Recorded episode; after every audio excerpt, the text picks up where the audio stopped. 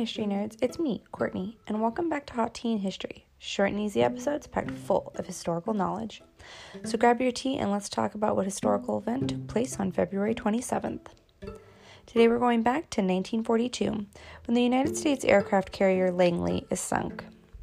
The U.S. Navy's first aircraft carrier, the Langley, is sunk by Japanese warplanes, and all of its 32 aircraft are lost. The Langley was launched in 1912 as the Naval Collier, a coal transport ship Jupiter. After World War I, the Jupiter was converted into the Navy's first aircraft carrier and rechristened the Langley after aviation pioneer Samuel Pierpont Langley.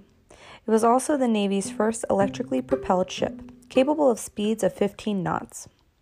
On October 17, 1922, Lieutenant Virgil C. Griffin piloted the first plane, a VE 7 SF, launched from the Langley's decks. Although planes had taken off from ships before, it was nevertheless a historic moment.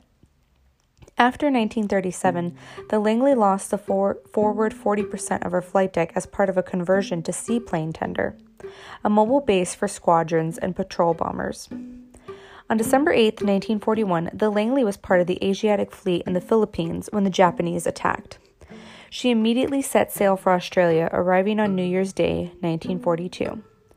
On February 22nd, commanded by Robert P. McConnell, the Langley, carrying 32 Warhawk fighters, left as part of a convoy to aid the Allies in their battle against the Japanese in the Dutch East Indies.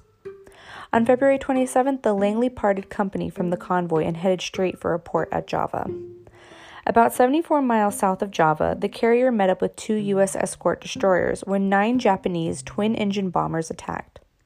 Although the Langley had requested a fighter escort from Java for cover, none could be spared.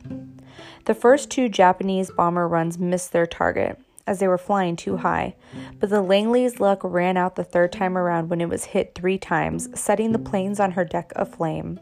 The carrier began to list, Commander McConnell lost his ability to navigate the ship. McConnell ordered that the Langley be abandoned, and the escort destroyers were able to take his crew to safety. Of the 300 crewmen, only 16 were lost. The destroyers then sank the Langley before the Japanese were able to capture it.